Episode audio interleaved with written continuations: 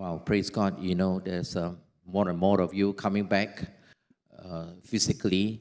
Uh, as usual, our second service, 8.30 service at FCC was packed out.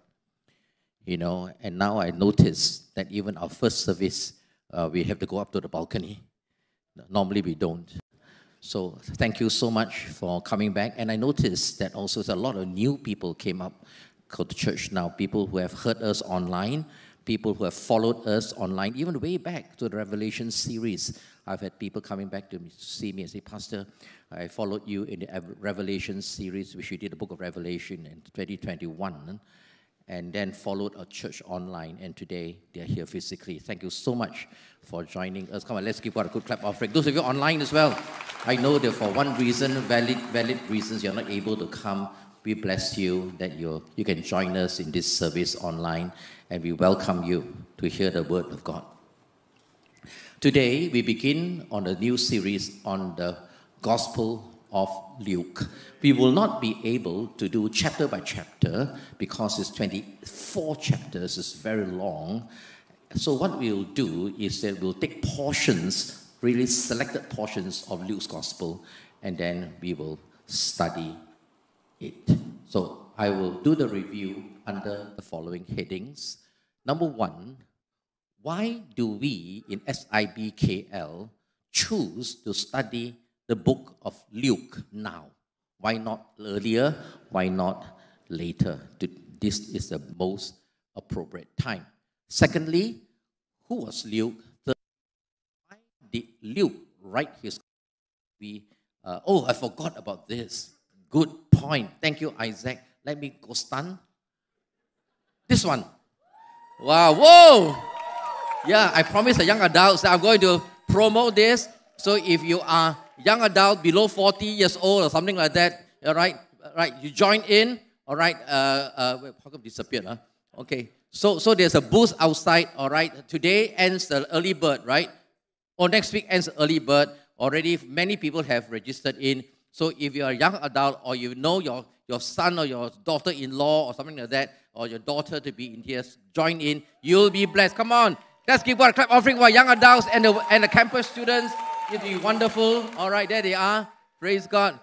And the good thing is they always sit in front there to add energy. Amen. Looking at them already give me lots of energy. Amen. Praise the Lord for you. I don't know about you. I feel energized, you know, by looking at them. Okay. Back to you. Okay. Uh, uh, uh, not only I want to share with you why we study Luke, but why did Luke write the gospel? All right, in the original, why did he do that? All right, how did he get his material? And what are the distinctives of Luke's gospel not found in the other the other three gospels? And then we will conclude. Okay, now um, why, why, why, why, why do we study Luke's gospel now in SIBKL? Two reasons. Firstly, I want to bring, we want to bring you back to a Christological focus.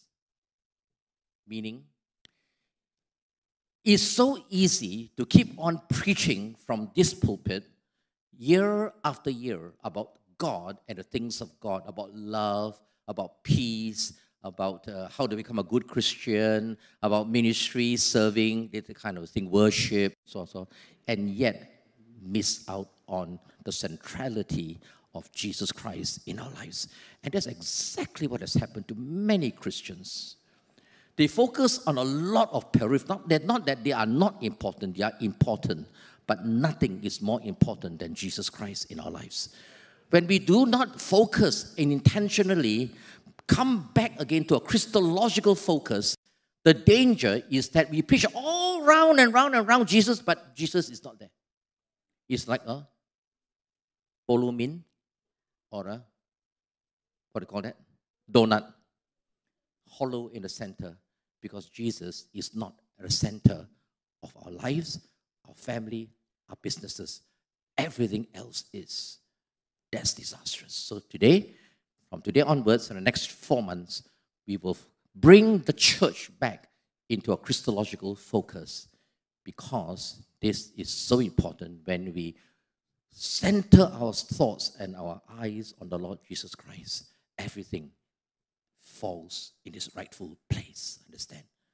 The second reason is now, now how many of you remember this in 2014 when we celebrated our 20th anniversary? How many of you were here right in this hall when we did this? Can raise your hands in the balcony as well? 50%. Praise the Lord, 50%, right? And not all of you are here, right? That means we have grown by 50% in the last nine years. Come on, let's give God a good clap offering, amen? That's good. But next year, if 2014 was our 20th anniversary, 2024 will be our 30th anniversary. Make sure every one of you are here. It's going to be wonderful. Already we start planning it already. We are start thinking, what are we going to do next year to celebrate our 30th anniversary? We are not 300 years old. Ah. Huh? We're only 30 years old, huh? and God is here. Don't you come and let's give God a good clap offering for SIBKL who is this year 29 years.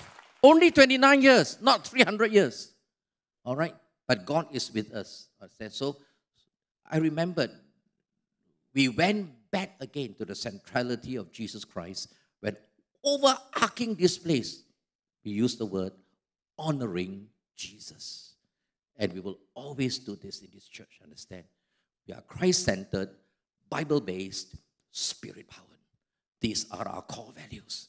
So you come to our DNA T, you will hear me talk about what are our values, what are our our our vision, okay, and uh, that kind of thing. Okay, so our core values that we are Bible, we are Christ centered, we are not man centered, we are Bible based. All right, Bible is our manual, and then we are spirit powered. We are not driven by man. Okay, so we honor Jesus. So again, we want to bring the church back to a Christological focus. The second reason is my very current and very relevant. Those of you who have followed us in this church for a few years now would have heard us say that it's a time for a transition in this church, meaning that in the next year or so, Pastor Lee Chu and I will hand over. There is a period of transition where we will hand over to our younger pastors, all right? And so we want to learn how did Jesus transit from him to the disciples to a new era. So there are principles for us to learn so that we also transit correctly, ma. We also transit biblically, ma. So this is what we do. We will learn how Jesus transited to the disciples so that they, they, they brought literally Christianity to the entire world. So you will notice that last year we surfaced the name, the terms transition and transformation. And this year we tamba and added one more uh, entity in it. Not only do we transit, not only do we transform in the whole process of transiting, we want also to move forward to take frontiers. So everybody say transition. Everybody say transition. Upstairs as well. Everybody say transformation. Everybody say taking frontiers. All right, you tell me what are the three things we are. We are. Everybody say three. What we are? Transition, taking frontiers, and so we learn. How did Jesus do it? Because we are taking spiritual frontiers, not physical territory. Spiritual front. How do we do that? So this we learn. These are the two reasons why we are studying Luke Gospel in SIBKL now, and we'll do that for the next four months. Something generic about Luke's Gospel now, as we look at the overview.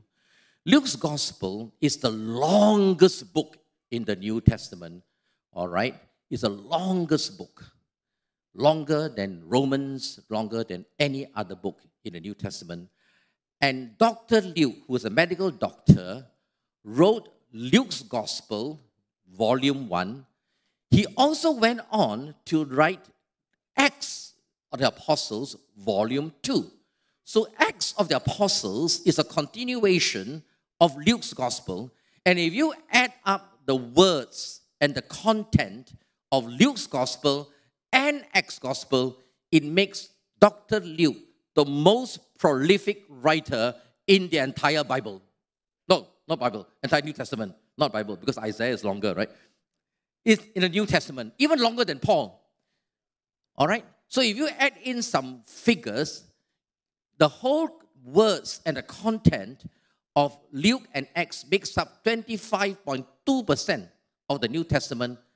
Paul wrote more epistles, but shorter ones. It only accounts for 23% of the New Testament. And then I'm, I'm going to ask the same question Who was the third most prolific writer of the New Testament? John, absolutely right, 21%. Sorry, no prize, Fiona. Dr. Luke was a medical doctor. Colossians 4:14. Paul wrote, "My dear friend Luke, the doctor." So we know that he was a doctor. But what kind of doctor? I will tell you later on in my view what specialty Dr. Luke specializes in. It's my perspective. Well, not only was he a medical doctor, he was also a historian. So he was very interested in history and also a writer. So if you add the three together, the first three, a doctor, a historian, and a writer, and you will see why God chose this man to write one of the four gospels. Why? Because as a doctor, historian, and a writer, he will document things very accurately, like every good doctor would. Medical records, man. Right? I have to take very good history, right? So I have been taught uh, as a medical student by Professor D.K. Danaraj in a medical school in University of Malaya. I was the third batch of medical graduates way back in 1971, before any of you were born. Not any of you, uh, most of, a lot of you were born. So Prof. Danaraj every day, you know, drum into us. When you see a patient, uh, don't go and examine first of all. First of all, take a good history. And not only take a good current history, take a good past history. And not take a good past history, take a good family history. And not only take a good social history. History, history, history. Until, oh, history. So we are taught, drum into us, keep good records. That's exactly what Dr. Luke did. He kept very accurate records, like every good doctor. And that's why God chose him to write one of his four gospels. A good friend of Paul. He traveled with Paul in the second and third missionary journey. And not only that, such good friends uh, that he even shared the same prison cell with Paul.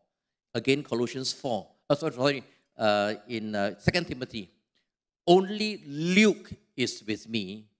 Where? Prison. So Luke was actually in prison with Paul in the last days of Paul's life. Isn't it amazing? In the last days of Paul, could it be that Luke was the one that sent Paul off when he went to be beheaded? Paul, don't worry. God is with you. I don't know. I'm just speculating. But more important than all, all that very important, Luke was a Gentile. I'm not sure whether it's a Greek, but what my research tells me he comes from Antioch, could be a Syrian, we don't know. So he hails from Antioch, all right? So he was a Gentile. But why did God choose a Gentile to write the New Testament, the uh, Gospel? In fact, he is the only Gentile author of the entire Bible. Why? Why did God choose Luke, a Gentile, to write one of the four Gospels? Because God wants us to read the Gospel of Jesus Christ from a Gentile perspective. Because Mark, John, and Matthew were all Jews. All of us are Gentiles here. So that's the reason why when we study Luke's gospel, it's very relevant to us because we now see the who Jesus is from a Gentile perspective. And that's what God wants. That one of his four gospels must be a gospel for the nations. As nay. And that's how Luke ended. I'll share with you how Luke ended. Preach the gospel to the nations. That's the aim that Luke's gospel is for all flesh from a Gentile perspective. It's very, very important. And because Luke's gospel is for the Gentiles and for all flesh and for all nations, you find that Dr. Luke focused on five distinctive groups of people more than any of the other gospel writers, if not distinctively or more. So, what are these five groups of people that I find are very distinctively highlighted in the Gospel of Luke more than the other Gospels, if not the only time found in Luke. Number one, the Samaritans. Why? Because the Samaritans were despised by the Jews. So you don't see Samaritans mentioned at all or very much by Matthew or John or Mark because the Jews don't like the Samaritans but not Dr. Luke. Why? Because the Gentile. And God chose Dr. Luke to write the gospel and mention the Samaritans more than all the other gospels. For example, the parable of the Good Samaritan is only found in Luke. Why? Uh? Hey, didn't Matthew hear Jesus talk about it? Didn't John hear? Yeah, but they never wrote it. Only Luke put it down. Is it important? Very important. So can you imagine if it, if it had not been Luke, uh, we would not know the parable of Good Samaritan, right? Praise God for Luke, right? Not only that, the healing of the ten lepers. Why? Because ten lepers were healed, only one came back to thank Jesus, and very specifically, in Luke chapter 17, he was a Samaritan. Whoa. Only a foreigner, a Gentile, not nine Jews, came to thank Jesus. Luke put it down. And then the only mention in the Gospels was when the Apostle John and James went through a Samaritan village in Luke chapter 9. Let me read this. And it's a very significant point that I want to bring here, which I did not see until I saw it this time. So, what happened in Luke chapter 9, verse 51? As the time approached for Jesus to be taken up to heaven, Jesus resolutely set out for Jerusalem. So he's going to Jerusalem now in the final week of his life, and he sent messengers on ahead. And he went into a Samaritan village to get things ready for himself. But the people there did not welcome Jesus because he was heading to Jerusalem. And when the disciples, James and John, saw this, they asked, Lord, do you want us to call down fire from heaven to destroy them? I thought to myself, wow, so arrogant. Huh? Are you sure you call down fire, fire will come down? Huh? Do you want us to call down? Not Jesus, you call, no. Do you want me to call? Not. Wow, serious, huh? James, John, are you sure you'll come down or not? If they say, uh, Jesus, can you call or not? Jesus, God, ma? No. Hey, Jesus, uh, do you want me to call down fire or not? Fantastic. Jesus rebuked them. Jesus rebuked them. And this is where I found. In Acts chapter 8, when the fire of the Holy Spirit came down upon, finally upon Samaria, who did God send to Samaria to call down the fire of revival? James and John. So, was their wish fulfilled? Yes, but not to destroy, but to empower and the power. This is God. When you ask God, God, send fire down. Why? It's just that you know that when James and John were sent to Samaria and they prayed, and the fire of the Holy Spirit, baptism of the Holy Spirit, came upon the people, do you not think it reminded them of this incident? And mess have repented big time.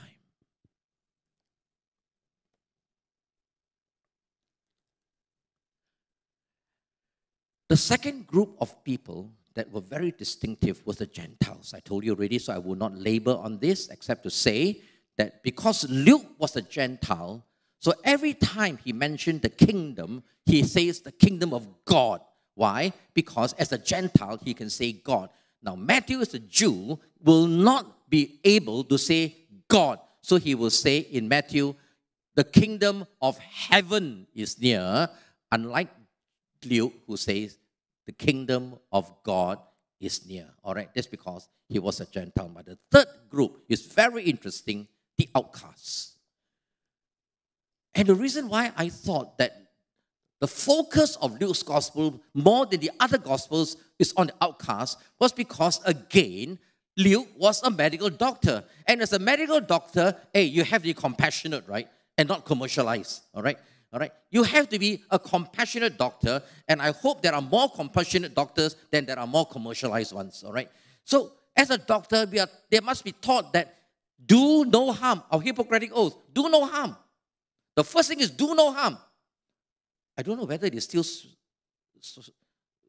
write the uh, Hippocratic. I remember during our time, when we graduated, we had to go to the to the to the to the to the medical uh, uh, uh office, you know, in the, the Department Ministry of Health. Every one of them, before we are issued a license to practice uh, as a, we have to sign a declaration of oath, Hippocratic oath. I don't know whether they do it nowadays. I don't know. Do no harm. So for Dr. Luke, as a compassionate doctor, more than Matthew, Mark, or John, he looks at the outcast. He says, God loves you. And therefore, he highlights the outcasts in his gospel, like, for example, the lepers. The healing of the lepers is only mentioned in Luke, and tax collectors. Why?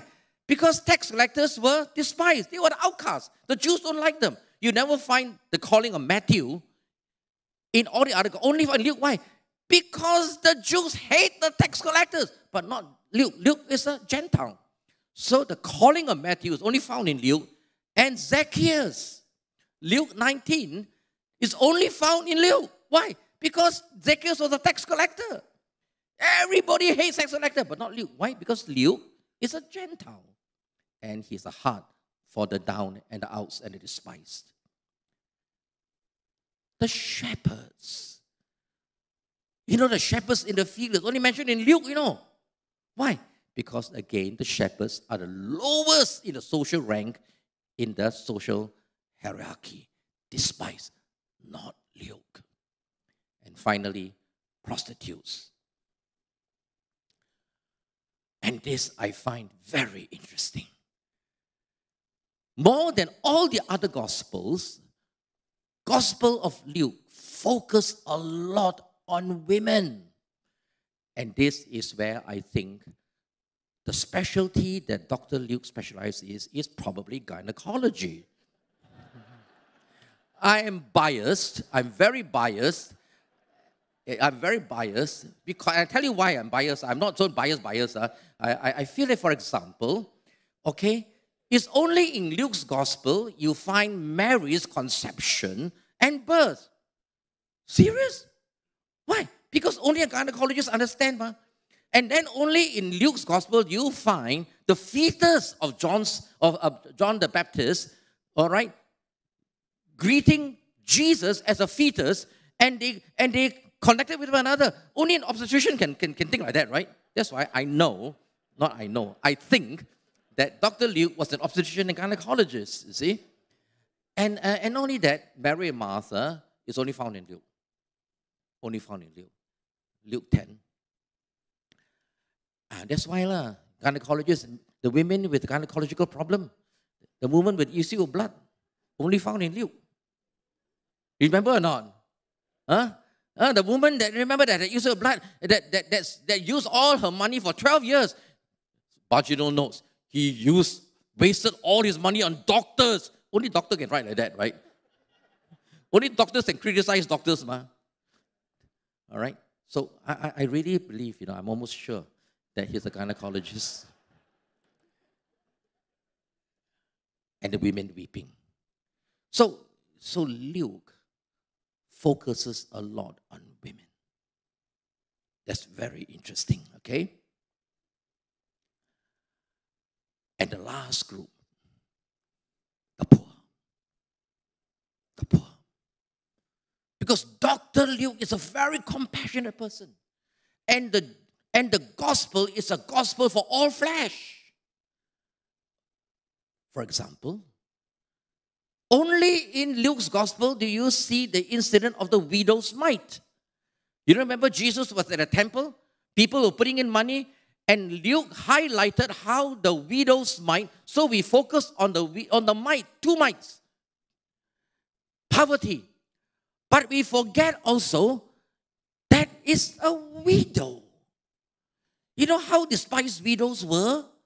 No husband, nobody cares for them. They are the down and outs of society. They were already so sad, husband died. And this man is, this woman is not only a widow, but she's so poor that she gave everything. So Jesus says, This woman gave more than all of you, not because of her poverty alone, but because she's a widow. More so, she's a widow. In other words, God cares for the widows. He's a father to the orphans and a husband to the widows. So be very careful, uh, you don't exploit any widow. Huh?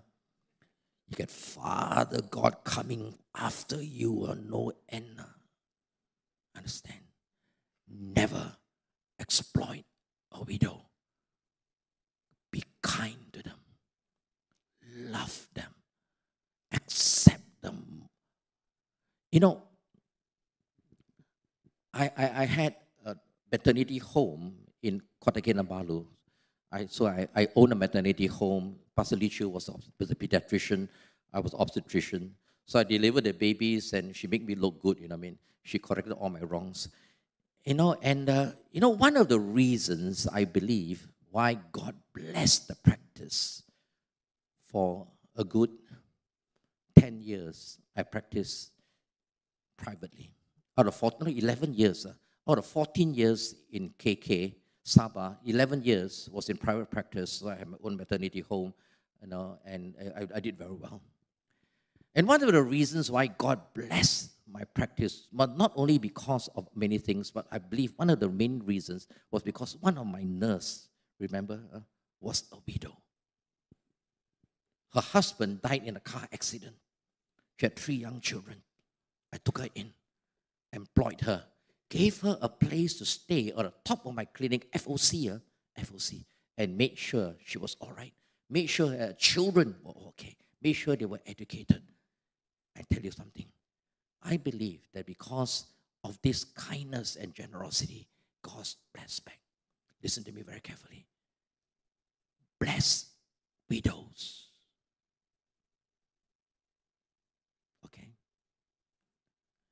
You know, there's a ministry at SIBKL that ministers to widows. You don't know that now, you know, huh? And widowers. After the first service, in, in a couple of ladies came to me. He said, Pastor, I need help. So if you are a widow or a widower, we have a ministry headed by one of our members who herself went through similar circumstances, and now she has been built up in the spirit man, went through counseling courses, and she initiated this ministry to help any one of you. All right, so if you need help, either contact Pastor Lee Chu or contact the office. All right, and we will help you. The, ma- the amazing thing is this have a heart for the widows, the poor,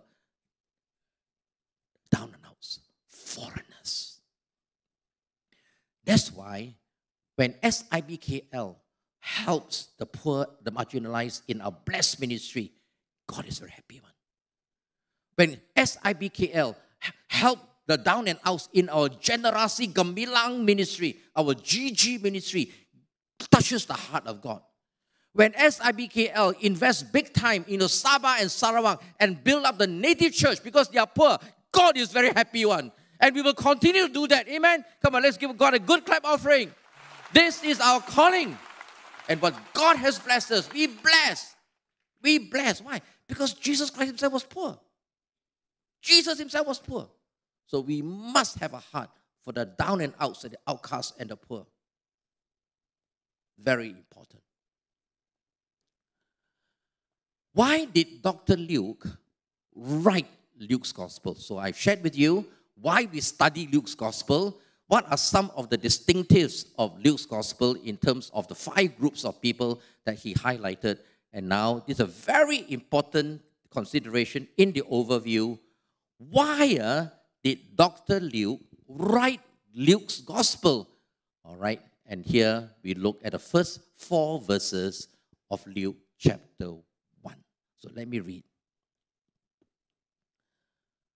Most, many have undertaken to draw up an account of the things that have been fulfilled among us, just as they were handed down to us by those who from the first were eyewitnesses and servants of the word. Underline eyewitnesses. Therefore, since I myself, Dr. Luke, have carefully investigated, remember, he's a doctor, remember, he makes sure that he gives a thorough investigation, right, before he pre- prescribe or come to any conclusion or diagnosis. It is a doctor speaking, huh? This is a clinical clinician speaking, huh? So I have therefore carefully investigated everything from the beginning. It seemed good to be also to me to write down what? Not a haphazard account, but a very meticulously orderly account, like every good doctor writes for his medical records. He has researched, he has investigated, he has come to a conclusion, like every good doctor is. I'm going to write to you an orderly account for you, most excellent Theophilus, so that you may know the certainty of the things you have been taught. Now, this is the reason why he wrote Luke's Gospel, and he mentioned the same thing as he wrote Volume 2, Acts Gospel. Certainty of what? Two things. Number one, Luke's Gospel, he writes the certainty of who Jesus is. Volume 1. And then, not enough. Volume 2. After Jesus has died, resurrected, what happens to his work, his church, the growth of the early church? Volume 2. So he writes two things to be very certain who Jesus is. Luke's gospel, the growth of the early church, Acts of Apostle. To Theophilus. But who is Theophilus? Two suggestions, two opinions. Some people say that Theophilus is a generic term for believers. Theo, God, Philus, one who loves everybody. So Christians are supposed to be those who love God and love everybody. So could it be that Theophilus is a term that Luke used to write a generic gospel to everybody who loves God and who loves everyone? But not so. Why? Because it's not Theophilus, but the most excellent Theophilus. So, in other words, possibly is it a specific person. The term most excellent is only reserved for government Roman high officials, probably a judge. Probably Theophilus was a high court judge. So why?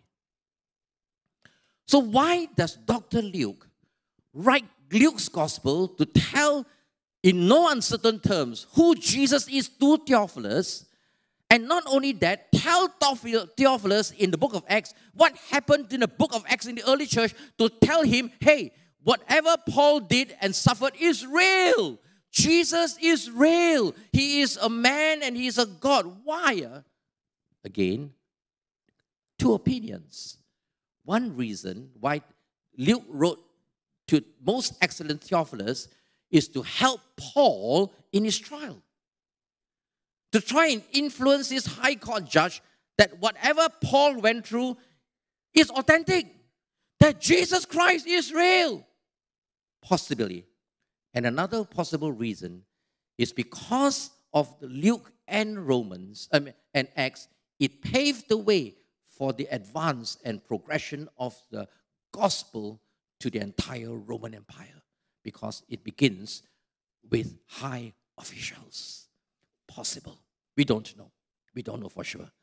But all we know is that Luke wrote Luke's gospel and Acts to most excellent Theophilus. How did he get his material? Luke was not one of the 12 disciples. Huh? So obviously he got it by eyewitnesses. He, he, he said that already, ma? Luke chapter 1, verse 1 to 4, right? He, in other words, he interviewed them firsthand. That is the reason why he got the conception from who? Who did he interview? Mary. So Dr. Luke, probably Dr. Luke was his gynecologist, I don't know. You know what I mean? So, so he would probably have asked Mary, hey, tell me, huh, how, how, how, how was... So he interviewed Mary, recorded it down, and therefore all the material he got was by first-hand recording, eyewitnesses. All right, why? Because he was not one of the original 12. It's very important. What are the contents that are distinctive to Luke's gospel, not found in all the other three gospels? Number one, I'll already shared this with you. Jesus' conception and birth through Mary is not found in any of the gospels except in Luke. But what is most interesting, only found in Luke and not in the other gospels, was the boyhood of Jesus Christ. Only in Luke uh, do we get the glimpse of how Jesus grew up. All the other the, the, the, the birth and then man. 30 years. What happened to Jesus? What happened? We don't know. But Luke give us a glimpse of the boyhood of Jesus Christ. And let me now refer you to this incident in Luke chapter 2, which Pastor Isaac already mentioned yesterday, I thought it was such a very important point. I want to borrow it from him. Haven't asked your permission. No copyright in God's kingdom, right? It was when Jesus, at 12 years old, was lost for three days. And as Pastor Isaac said, uh, just as well, uh, that Mary and Joseph are not Asians. Uh, if Asian means scold you nicely, man. Uh, uh, it's true. Uh. You lose your child for three hours you panic. Uh. Three days, you know. The first thing is, why are you stupid, are you? No, no, no, no. Mary said, do you not know that your father and I looking for you? Very gentle, right? Very gentle one. Asian will slap you nicely, man. Three days. And they found Jesus in the temple. Why? At 12 years old, up to today, every Hebrew boy goes through a ceremony called the Bar Mitzvah. In one of our trips to Israel, we were fortunate to enter into the middle of a Bar Mitzvah ceremony in front of the Western Wall. At 12 years old, every Hebrew boy now becomes a man. He is allowed now to enter the synagogue. That's why he was in the synagogue.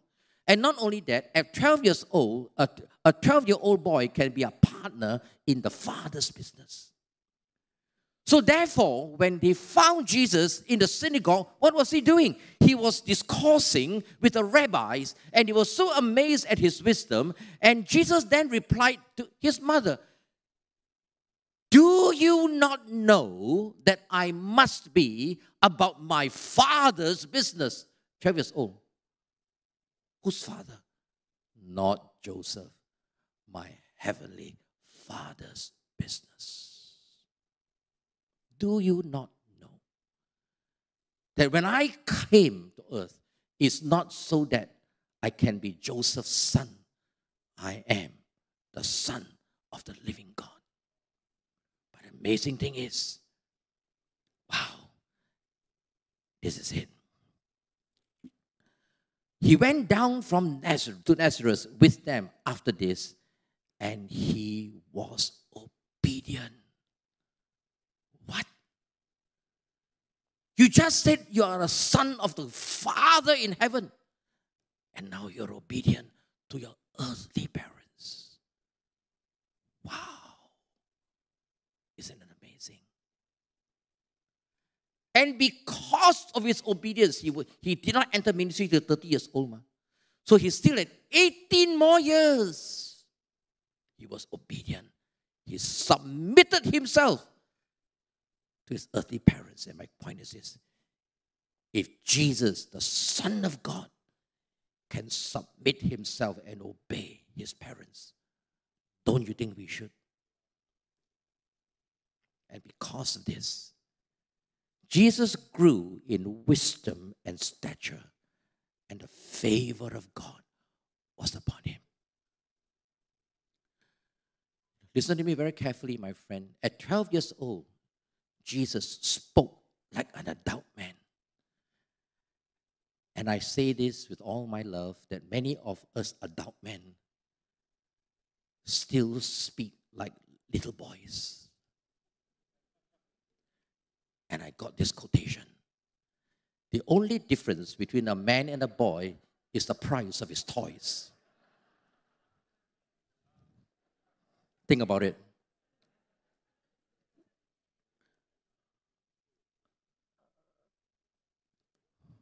What else is distinctive in Luke's gospel? Three incidents.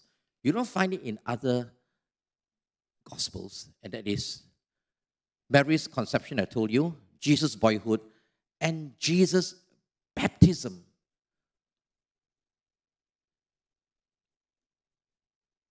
Why? Uh, if you compare, Jesus' baptism is found also in Mark and Matthew. There was one word that's only found in Luke. And that stood out to me. And that is the word Jesus prayed.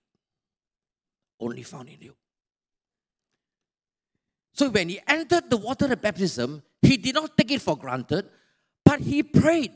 And when he prayed, heaven opened and the dove fell on Jesus and he was empowered. And again, my question to you is this if Jesus, as a man, had to pray so that the power of God can rest upon us, how come you and I don't have to? Huh? How come? Don't you think that if the Son of God, as a man, before he went into the wilderness to be tempted, before he went into the synagogue to begin his ministry, that he prayed and heaven opened and the Holy Spirit came down upon him. Do you not think that all of us should value prayer? That's why you must come to the prayer altar. Because it is at the prayer altar that you learn to pray and I don't know about you, sometimes it's very difficult to pray on your own. I don't know, even for me. Sometimes I find that because of the rigors of ministry and all the demands, sometimes I, I, I'm dry. Yeah, you're dry. Yeah, I'm dry. So, so I had to read God's word. I have to make sure that I'm fed. Hey, I, I feed you. Who feeds me? Well? So I must make sure that I'm fed because I cannot give what I don't have, right? So I come to prayer meeting. For who? For myself. So that I get filled once again. Listen. Come. If you are serious about your spirituality this year, you have to make time to come to the prayer altars because Jesus prayed and the Holy Spirit came to empower him to minister. And that goes the same for all the leaders and pastors. So that's distinctive. And three other incidents that are distinctive, not found in other gospels. like the miraculous catch of fish, the dying thief, only found in uh, the dying thief only found in Luke's gospel, and the two disciples' journey to the book to Emmaus. Again, that's only found in Jesus now. What is distinctive? Can I have the, the, the, the, the, the worship team on stage now? The parables of Jesus, and this is where, sorry, Isaac, when Isaac spoke yesterday, he said that I challenge you right, to list down all the parables that are distinctive to Jesus. And the first person that goes to him, he give you a prize. So now, yesterday, and say, so altogether, 2,000 of you go and get prize from Pastor Isaac. Because there are nine parables that are distinctive to Jesus, to this gospel. So now you know, huh? All right? So you go to Isaac and get your prize, poor Isaac. So there are nine parables, all right? what to do, I, I, I, I spoon feed you all, but is it? There are nine parables that are not found in all the other gospels except Luke. I want to highlight the last one. I deliberately put the last one. Everything was in chronological in order except the last one. Why? Ah? Luke chapter 16. The parable of Lazarus and the rich man. Why is it that I highlight this? Because in this parable, Jesus talked about Lazarus. The only parable where Jesus put a name. Normally, there is a gardener, there is a sower, very generic. But in this parable, there is a man called Lazarus. Probably a real person. Everybody knows who Lazarus is. And Jesus turned into a parable. Lazarus died. He went to heaven. The rich man died. Went to hell. My point is this, and it's frightening. If Jesus says there is a hell, So over the years, I have debated questioned by intellectuals from Cambridge, Oxford, Harvard, MIT, or people who think that they know better and think, how can a God of love send people to hell? I don't know. But if Jesus says there is a hell, you agree or don't agree, whether you can be the top student of Oxford, Cambridge, Harvard, MIT all add up into one. It doesn't matter. Whether you agree or don't agree. That's a hell. And it is frightening.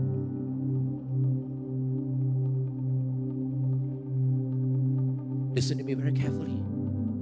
I come to a close. When we took the I don't want you only to hear good stories, good sermons. I want you to translate them into action. And Jesus Christ says there is a hell.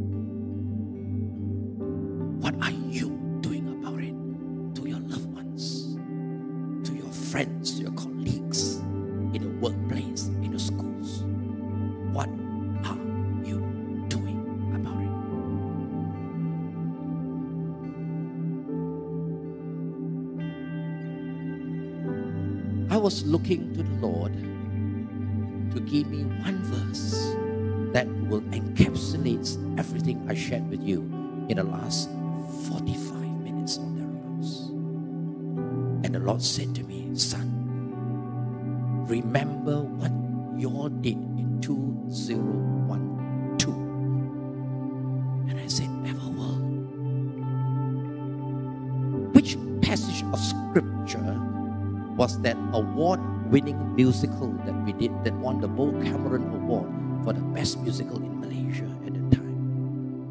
What passage of scripture was it based on? I said the parable of the great banquet. Look into it. So I went back. And this is the verse that encapsulates Luke's gospel to me. Jesus says, Go to the highways,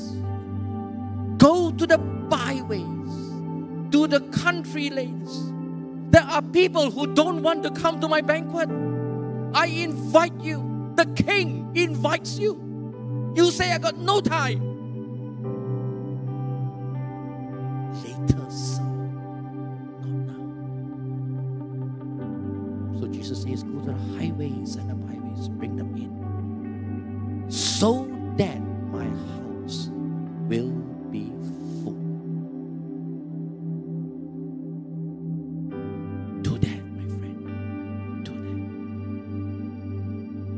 We begin to study the book of Luke in the coming weeks and months, my prayer for all of us is that we will come back to a Christological focus and make Jesus Christ the center of our lives once again. The center of your family, center of your business.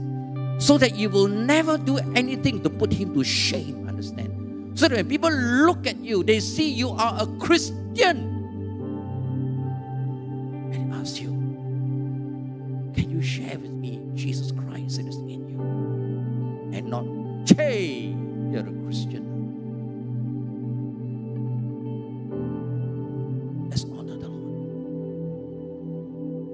as we study Luke's gospel, may we now lift our standards to a higher level. More importantly, live a life that is Christ like and honoring to Jesus Christ. And bring as many people the highways and the byways so that my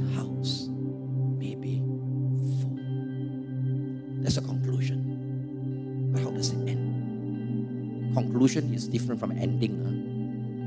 You can conclude, but how does it end? Luke's gospel ends like this. You see, in Luke 24, that's how Luke concludes. This is what is written the Christ will suffer and rise from the dead on the third day, and repentance and forgiveness of sins will be preached to in his name to all the nations. That's the conclusion. But how does it end? Ends with the ascension. And when he had led them out to the vicinity of Bethany, he lifted up his hands and Jesus blessed them. And while he was blessing them, Jesus ascended into heaven. And I want to believe that as Luke ends with the ascension and he began with the ascension in Acts chapter 1, it tells me one thing that Jesus Christ is alive today. The cry of the early church when they went around in Acts was not the church is so great. It's not because there are miracles. No, they went around with only one message Jesus Christ is alive. Come on, let's give God a good clap offering. Shall we do that? Jesus Christ is alive. That's why we meet today. That's why we, we, we take communion. Because He is ascended, and as He ascended, He blessed. And I want to believe that Jesus looks down from heaven as we study more about Him, become more Christological focus. I want to believe that something You know, one thing about Asbury Revival is simply this they are Christological focus. They minister to Jesus.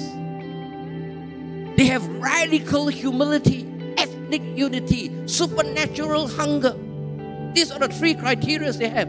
So that a nameless generation can now come out, no celebrity, and revival swept into Asbury.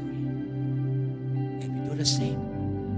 I want to believe that SIBKL could very well be the epicenter of revival in Malaysia. Do you believe that?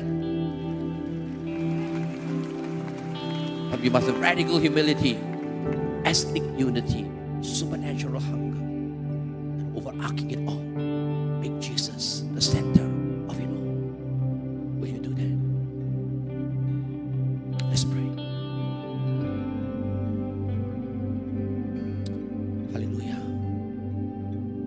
All heads bowed, all eyes closed. I'm going to make three altar calls. Number one. All heads bowed, all eyes closed. I know it's still the overview only. But if there's anyone here who has yet to accept Jesus Christ as your Lord and your Savior publicly, publicly, I want you to put your hands up in a shower. Why? Because even as we begin this study of who Jesus is, means anything to you if you belong to Him, understand? If not, it's just a theoretical exercise. So if there's anyone here, both at the balcony as well as down here, who have yet to receive Jesus Christ as your Lord and Savior, at the count of three, you raise your hands high enough for me to see. In in SMCC, we have one salvation. One salvation. Praise God, heaven rejoice, understand? So I want to give you an opportunity. If anyone here, both in the balcony as well, no one looking around, you are safe in this place. But even as you hear the word of God, in the overview, you know, and you know that today is your day of salvation. At the count of three, you raise your hands. Lord, high enough for me to see, and our people will either come to you, all right? We will not embarrass you. All right, at the count of three. One, two, three. No one. Yes, sir. I see you, sir. I see you that hand. What I want to reach uh, on my right. Anybody else? Anybody? I'm looking at the floor.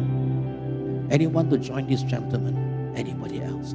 You have not yet made a public declaration of your faith in Jesus Christ. First time you do it. Anybody else? Anybody at the balcony? Just raise your hands, just high enough for me to see.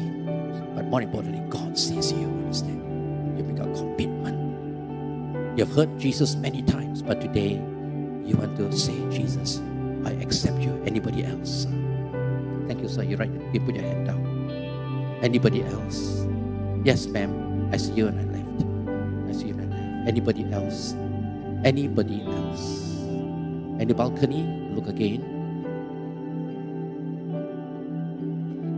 All right. Thank you. Someone will come to you. Huh? Someone will come to you. You don't have to come up. Someone will come to you, ma'am. Okay. Stay where you are. Somebody will come to you to teach. The second thing I want to know is this. I want you all to make a commitment. Again, don't do it if you don't feel like it.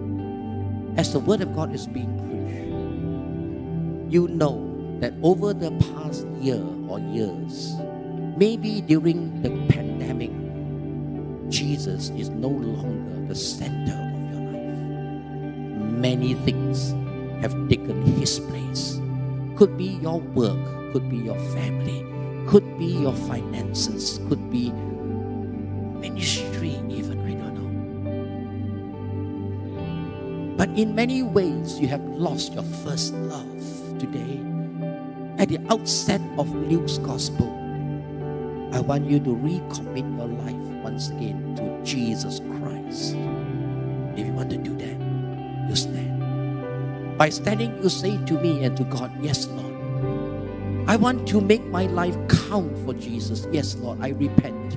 I want to come back to you big time. I want to put you first in my personal life. I want to put you first in my family. I want to put you first in my business, in my relationships, in my career path. Maybe I have pursued my career path far too much and intensely that I only come to you when I need you. But no, Lord, no. But from today onwards, I come to you first.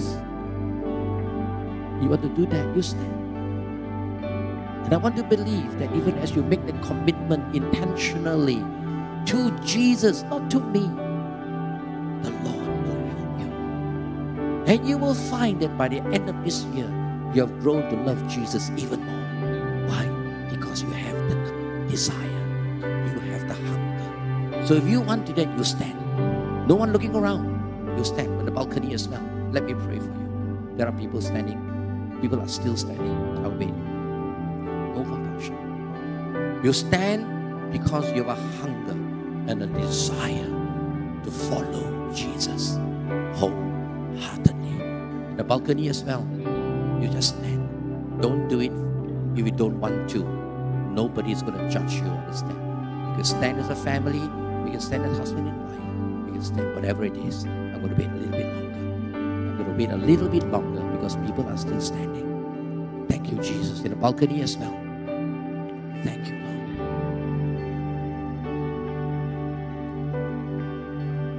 Thank you.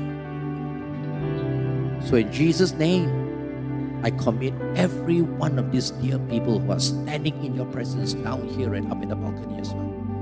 Father, they don't do it for show. They really want to love you, to honor you, put you first in their lives once again. So, God, I want to ask you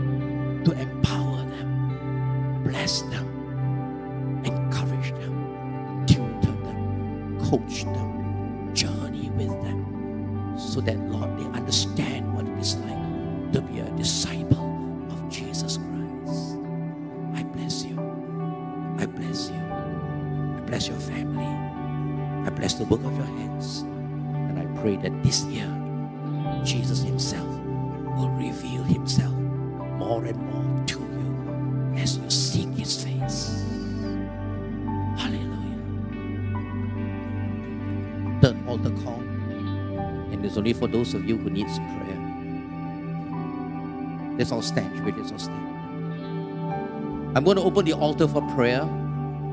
Even as we sing this song now in closing, any one of you with needs, we pray. I tell you why I open this prayer. One thing that struck me is this is Dr. Luke, uh, a medical doctor, recorded down so many miracles of healing.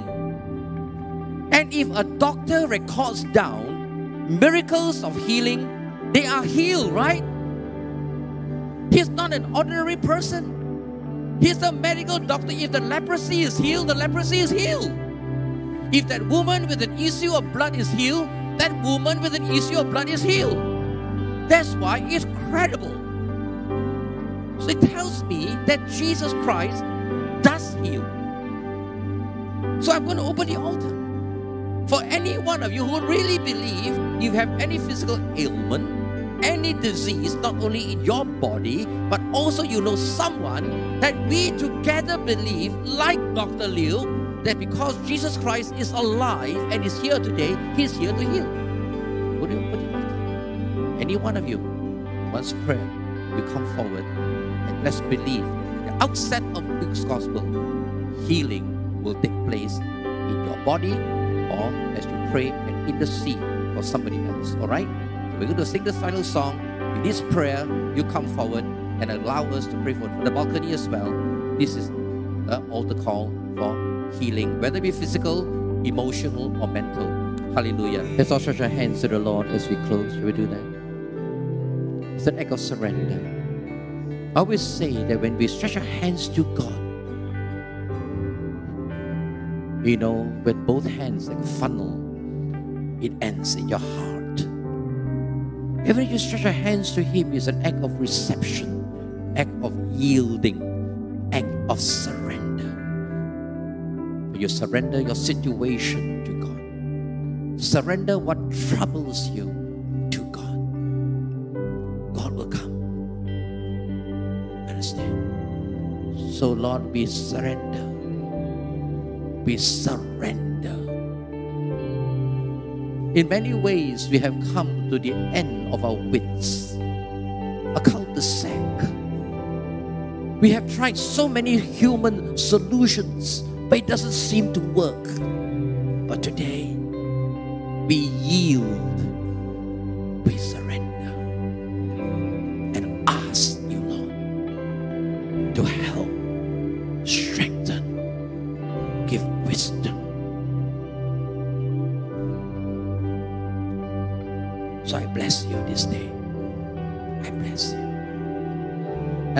That in the coming weeks and days, as we go through the book of Luke, God will begin to open up doors, windows, opportunities, breakthroughs, healings, restoration, redemption. Amen. Because this is the year of redemption. And the year will restore back to you, the Lord will restore back to you the years the locusts have eaten.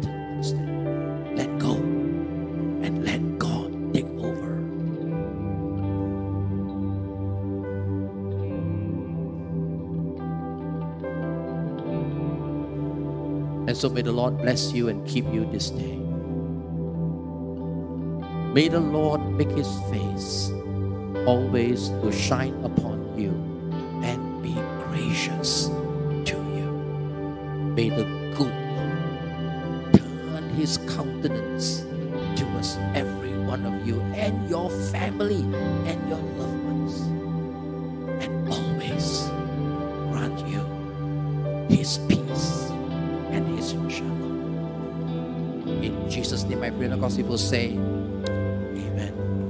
Thank you. As ministry continues to the front, please feel free to come forward and give us permission to pray for you. God bless you. Have a wonderful week as we continue the study of the Luke from next week onwards. God bless you.